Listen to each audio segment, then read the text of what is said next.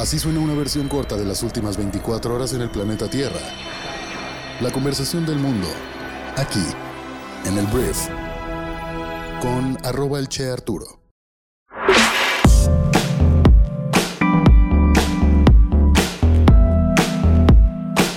Muy buenos días, bienvenidas, bienvenidos a esto que es el brief para este viernes 17 de febrero. Yo soy Arturo Salazar, soy tu anfitrión y uno de los fundadores de Briefy y en este podcast voy a contarte las noticias que debes conocer el día de hoy para ser una persona bien informada. Y hoy tenemos un popurrí por el resto del mundo, por México y también el resto del mundo. Hablaremos, de algunos procesos internos, de cómo Morena sigue liderando encuestas. También hablaremos internacionalmente de una declaración del presidente de Ucrania, de cómo el plan de Netflix para quitarte el derecho a compartir tu contraseña no está jalando muy bien y de el estado de salud del actor Bruce Willis. Entonces, muchas gracias por estar aquí y vamos a comenzar con esto que es el brief. Vamos a arrancar entonces hablando de nuestro país, que es México, y voy a hablar de Morena, voy a hablar de una encuesta que salió publicada el día de ayer en diferentes medios de comunicación, en la que lo que dice esta encuesta hecha por Encol es que Morena sigue siendo el partido dominante con la mayor preferencia y popularidad para ganar las elecciones del año 2024. Y no me voy a tardar mucho aquí. Claudia Sheinbaum sigue siendo también la aspirante dentro de los morenistas que más tiene la preferencia del voto, que más probabilidades tiene de hacerse con la candidatura a la presidencia por parte del partido en el poder y eh, lidera la encuesta, ganándole a su sucesor o al que va en segundo lugar, que es Marcelo Ebrard. Un poquito de los números es que Sheinbaum tiene 45% de la preferencia, Marcelo Ebrard tiene 27%, después está el diputado, me parece, es diputado federal del PT, Gerardo Fernández Noroña, y Ricardo Monreal con 11% cada uno, y al final Adán Augusto López con un 5%, es lo que dice esta encuesta. Y para el tema ya de la competencia entre Morena y el que se ponga enfrente, la realidad es que no hay mucho a dónde hacerse. La realidad es que eh, en este caso Morena ganaría fácilmente si Marcelo Ebrard o Claudia Sheinbaum fueran uno de los candidatos, bueno, el candidato a la candidata de Morena a la presidencia de México, compitiendo en diferentes escenarios con Lili Telles o con Luis Donaldo Colosio Jr. o con Ricardo, eh, Ricardo Anaya. Todos ellos ganaría uno de estas dos personas. Por lo pronto, la oposición no tiene posibilidades según esta encuesta. Siguiente tema, vamos a hablar de un proceso que es muy importante para la vida democrática de nuestro país, que es la elección de los nuevos consejeros del INE, que pues este año hay cuatro que se tienen que renovar. Y dentro de este proceso se tienen que elegir a las personas que van a evaluar los perfiles que después serán votados por la Cámara de Diputados. Con la evaluación de los perfiles me refiero a que si llegan 100 candidatos y candidatas, habrá Em, estas personas van a elegir a 20 para luego sustituir a cuatro consejeros. Entonces, básicamente es parte del embudo para elegir a las personas que tienen la aspiración de ser consejeros electorales en nuestro país. Entonces, ¿qué ocurre? Ayer se eligió por parte de diferentes diputados a tres personas que van a formar parte de este comité evaluador y los perfiles que quedaron elegidos son más cercanos a Morena que al resto de los partidos. Se trata de eh, este Enrique Galván Ochoa, que es columnista con posiciones cercanas a la 4T, Evangelina Hernández, que ha trabajado en la Administración Pública Federal con cargos en la Guardia Nacional, y también el señor Andrés Norberto García Reper, que ha representado a diputados locales de Morena en Tamaulipas y ha sido representante de ese partido en el INE del Estado. Entonces, pues claramente le van a Morena, pero bueno, son las personas que van a estar encargadas de evaluar quién puede llegar a ser votado para ser un consejero electoral en nuestro país. Pero si de alguna forma te preocupa que solamente sean de Morena, la verdad es que también hay otras cuatro personas en el comité, dos elegidas por el Instituto Nacional de Acceso a la Información, que es el INAI, y otros dos elegidos por la Comisión Nacional de Derechos Humanos. Entonces con esto tenemos siete personas que van a elegir a estas personas o a estos candidatos o candidatas a ser votados para ser los nuevos consejeros del INE, un puesto pues que tiene mucha influencia en las cosas que suceden en la vida democrática de nuestro país. Pero te quería contar que por lo pronto los tres votados por los diputados son allegados a Morena porque tienen mayoría en casi todo lo que se está votando. Ahora vamos a hablar de un tema que a mí me dio mucho gusto escuchar por parte del gobierno de la Ciudad de México, que apenas es un proyecto, es una propuesta, pero eh, la Ciudad de México le está proponiendo al Congreso un permiso laboral para las mujeres por tener una menstruación incapacitante. Básicamente, si eres hombre, no tienes idea, ni yo tenemos idea de lo que se trata eh, menstruar y tener todas las dolencias y todo lo que significa esto que sucede cada mes.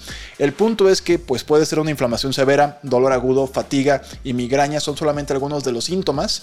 Entonces se está proponiendo en la Ciudad de México que ante esta situación pero ante también un diagnóstico que se le llama a esto dismenorrea incapacitante, que al parecer es una forma como súper cargada de la menstruación, las mujeres podrán tener goce de sueldo y faltar a la oficina por tener una condición que simplemente no pueden trabajar. Creo que todos y todas conocemos a una mujer que padece esto de manera, la verdad, terrible, cada mes, ¿sabes? A una persona que tiene este problema cada mes, que le duele y que no se puede ni mover. Algunas personas acaban en el hospital. Entonces, me parece una gran propuesta y no sé si fue una coincidencia pero ayer España se convirtió en el primer país europeo en precisamente dar derecho a las trabajadoras a permisos menstruales retribuidos, o sea, pagarles aunque no vayan por esta condición. Em, entonces los legisladores aprobaron esto, que también amplió de hecho los derechos de aborto para adolescentes y permitirá que las personas mayores de 16 años cambien su género registrado legalmente sin supervisión médica. Eso pasó en España, un tema muchísimo más avanzado. Aquí apenas estamos viendo si las mujeres pueden faltar y si les pagan por el tema de la menstruación. Pero bueno, es lo que está ocurriendo en todo esto en México y alrededor del mundo. Ahora vamos a hablar de Estados Unidos y tenemos que hablar del señor Donaldo, el expresidente más naranja del mundo, porque el día de ayer eh, un juez de Estados Unidos publicó partes de un informe del gran jurado que evalúa la interferencia de Donaldo en las elecciones presidenciales del año 2020 en el estado de Georgia.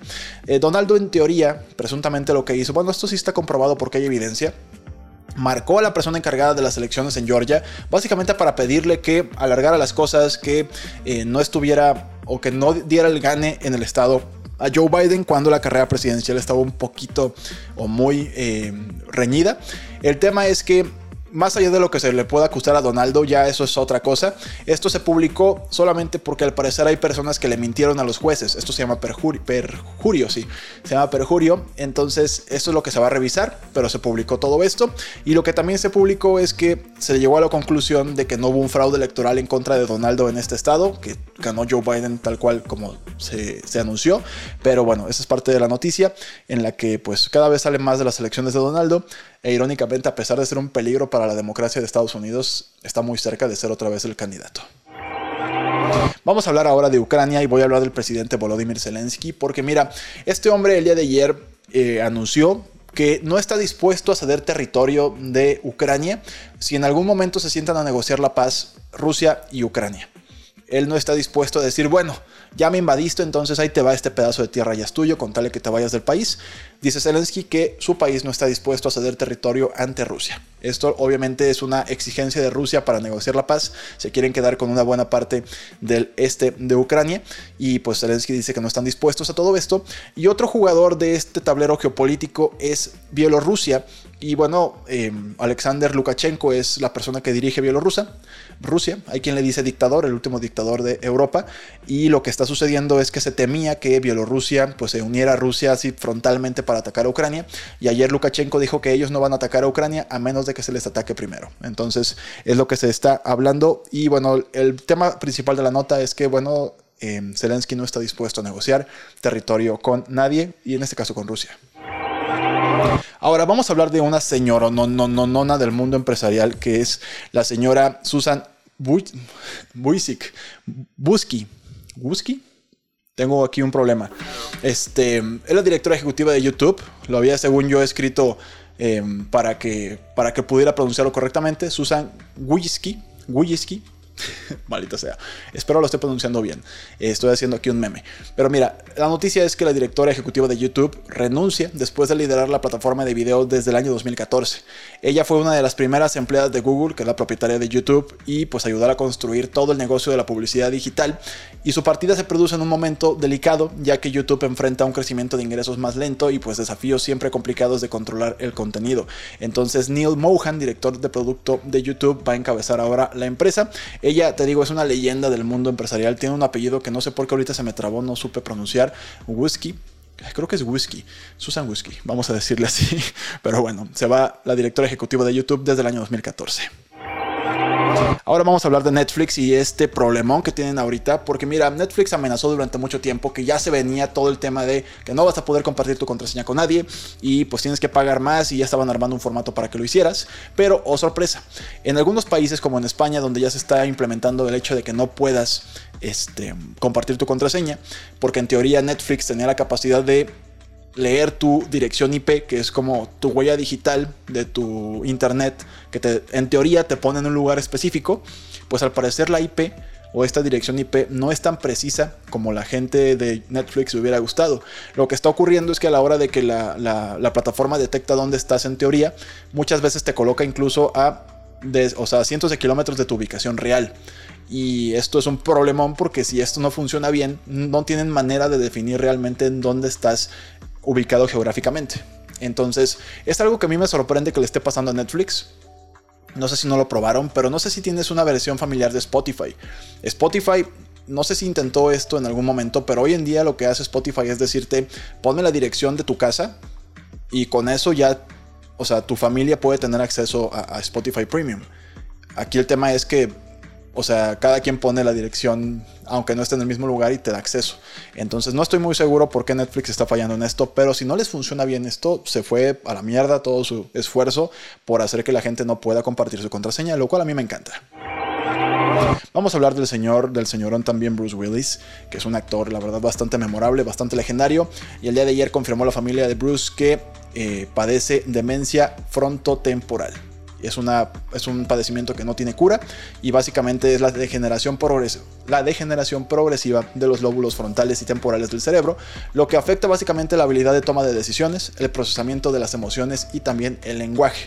No te puedes expresar, lo cual mm, quiero pensar que es el final de la carrera artística de Bruce Willis, que pues bueno, es muy joven para tener estos padecimientos, pero bueno, diagnostican a Bruce con demencia frontotemporal. Vamos a hablar ahora del príncipe Harry, príncipe de Inglaterra, porque ayer resulta ser que Al Qaeda, que es un grupo eh, catalogado, como terrorista, em, pues lo amenazó de muerte. Está amenazando al príncipe Harry de muerte. ¿Por qué? Porque, bueno, el príncipe Harry escribió un libro que se llama Spare, que son sus memorias, básicamente es una autobiografía.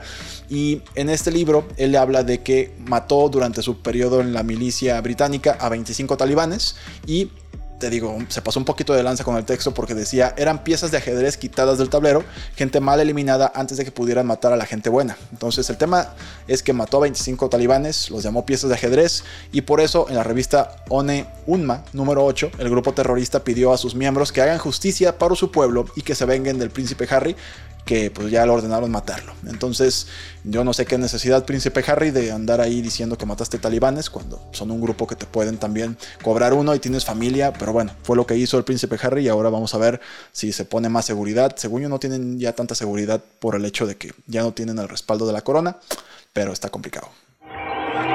Vamos a hablar ahora de un hielo gigante, o un iceberg más bien, que está tristemente flotando cerca de la Antártida, al oeste de la Antártida, le llaman el glaciar del juicio final. Y el problema que hablan o del que hablan los científicos es que se está derritiendo a un ritmo muy peligroso a medida que está aumentando la temperatura del agua. Este glaciar tiene aproximadamente el tamaño de Florida. O sea, no es un hielito cualquiera, es del tamaño de Florida. Y es responsable, o ya más bien ya es responsable, del 4% de los aumentos anuales del nivel del mar. Si colapsara por completo, los niveles podrían aumentar un metro lo cual es un total caos, o sea, es un problema real para muchas partes del mundo y al parecer estamos totalmente indefensos a que este hielo se derrita y pues habrá lugares, te digo, que tendrán que desplazarse porque el agua va a llegar un metro más arriba y ya no hay espacio. Los humanos serán desplazados, el calentamiento, el calentamiento global es real, es una crisis climática real y es increíble que hay mucha gente que se niegue a reconocerlo. Muy bien, esta fue la conversación del mundo para este viernes. Espero que te genere mucho valor y muchas conversaciones ricas e interesantes. Gracias por pasar a escuchar o ver este podcast en YouTube. Recuerda que tenemos nuestro canal que si todavía no le das suscribirte, por favor suscríbete. Es totalmente gratis, nos ayudas mucho, es una forma en la que nos puedes ayudar este viernes. Entonces dale like a nuestro video. Si puedes, un día estás en tu compu y vas a escuchar el brief, por favor pasa a YouTube y velo ahí. ¿Por qué te preguntarás? Porque tenemos que cumplir con cierta cantidad de horas vistas en YouTube para que la plataforma nos permita monetizar nuestro contenido. Entonces, gracias a todos ustedes en Spotify, somos muy grandes y ya tenemos mucha audiencia, somos de los podcasts más escuchados de eh, México y del mundo, pero en YouTube todavía estamos en un nuevo camino y recibiremos toda tu ayuda posible. Entonces, muchísimas gracias por haber escuchado este podcast una vez más y nos escuchamos el día lunes en la siguiente edición de esto que es el brief. Yo soy Arturo. Adiós.